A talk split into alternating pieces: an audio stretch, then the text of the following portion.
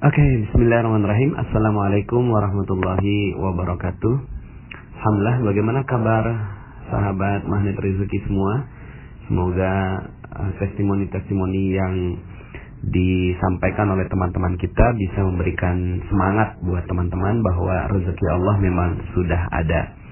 Oke, pada kesempatan kali ini saya ingin memberikan ilmu tentang jendela buram ya. Dan ilmu ini penting sekali untuk menjadi panduan bagi kita untuk menemukan solusi ya. Jadi karena begini, ada banyak sekali orang yang mengalami masalah, musibah, ujian, cobaan dan seterusnya yang sekarang sedang dialami lalu kemudian yang ingin segera didapatkan adalah solusi. Mana solusinya? Mana jawabannya? Mana rezekinya? Begitu ya.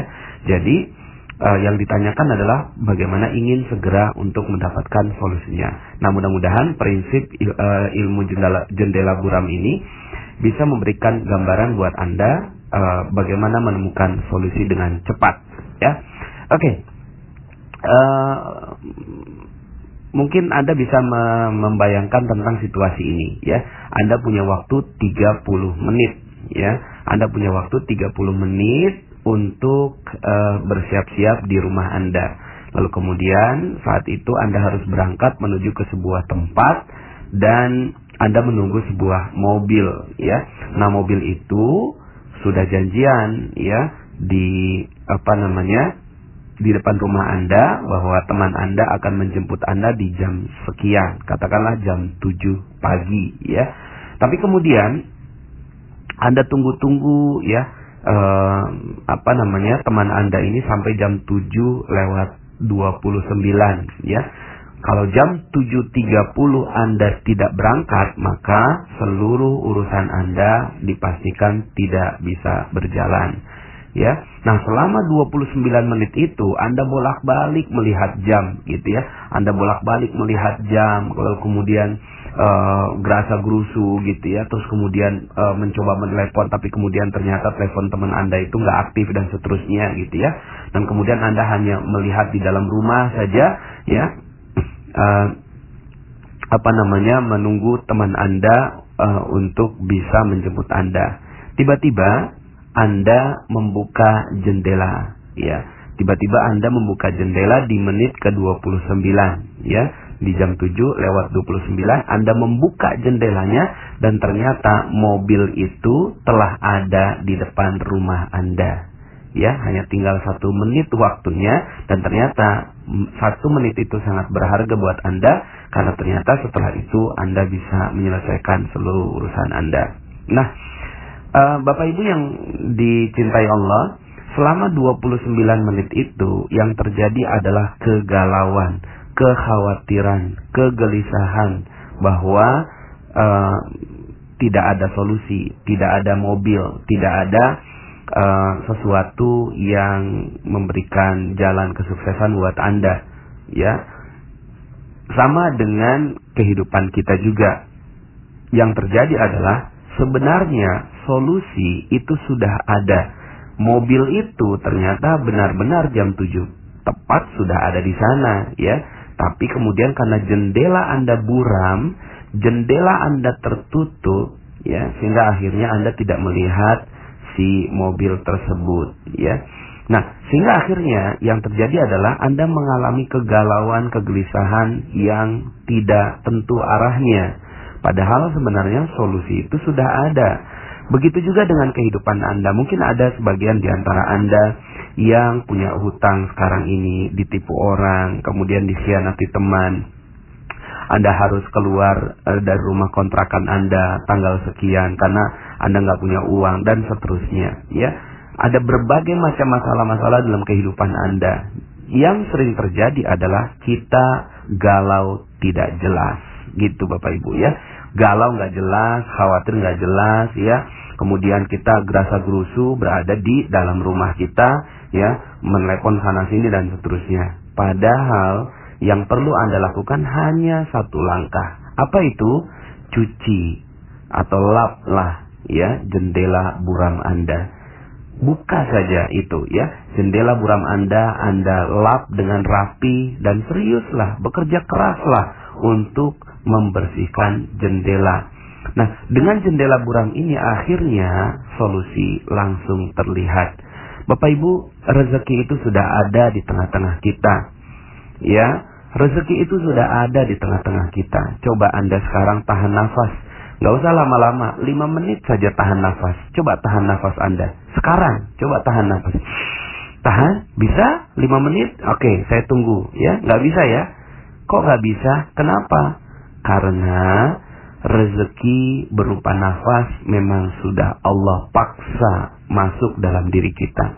Dia sudah ada di tengah-tengah kita. Makanya nggak pernah ada orang yang gelisah dengan adanya uh, nafas gitu ya. Karena nafas sudah ada di sekitar kita.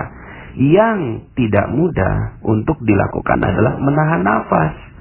Padahal rezeki itu dipaksa masuk dalam diri kita. Seandainya kita tahu bahwa nafas itu adalah rezeki, kita nggak pernah menganggap bahwa nafas itu rezeki.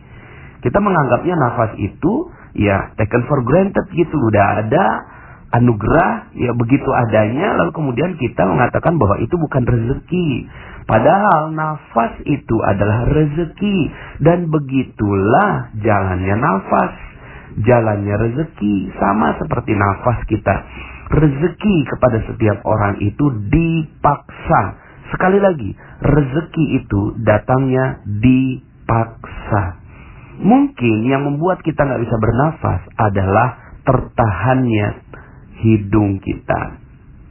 Waktu itu ada istri saya, ya, Istri saya tuh saya beserta uh, istri saya menghadiri wisuda anak kami yang kedua ya wisuda SD. Kemudian acaranya ya lumayan lama ya sekitar 4 jam gitu. Sebelum acara selesai, istri saya itu ya istri saya itu uh, apa namanya gelisah gitu ya. Kemudian keringat dingin gitu. Bi aku harus pulang. Kenapa kok kamu pulangnya acara belum selesai nggak enak lah begitu ya. Saya harus pulang. Kenapa? karena ya dia masih menyusu gitu kan masih menyusui anaknya ya masih menyusui anak kami yang kelima akhirnya dia lari tergopoh-gopoh naik motor ya untuk pulang ke rumah dan kemudian balik kembali setelah dia selesai menyusui anaknya nah saya waktu itu ketika itu saat istri saya pergi gitu ya kemudian saya berpikir masya Allah begitu jalannya rezeki ya Begitu jalannya rezeki. Rezeki itu dipaksa. Sang bayi, ya, sang bayi anak saya yang kelima itu sudah dijamin rezekinya oleh Allah. Dia cuma sekedar, oh ya, hanya sekedar dia, ya merengek sedikit saja, ya. Malah yang membutuhkan rezeki, yang membutuhkan untuk memberikan rezeki adalah orang yang mem, mem, mem, dititipi rezeki oleh Allah Subhanahu wa taala. Nah, Bapak Ibu yang dirahmati Allah Subhanahu wa taala, di sekeliling kita sadar nggak? Ada banyak sekali kita nih bayinya, kita bayinya. Kita bayinya dan banyak sekali orang-orang di sekitar kita itu yang itu mereka tuh kebelet ya. Mereka tuh sampai keringat dingin untuk memberi rezeki pada kita. Mereka tuh pengen kasih rezeki untuk kita ya.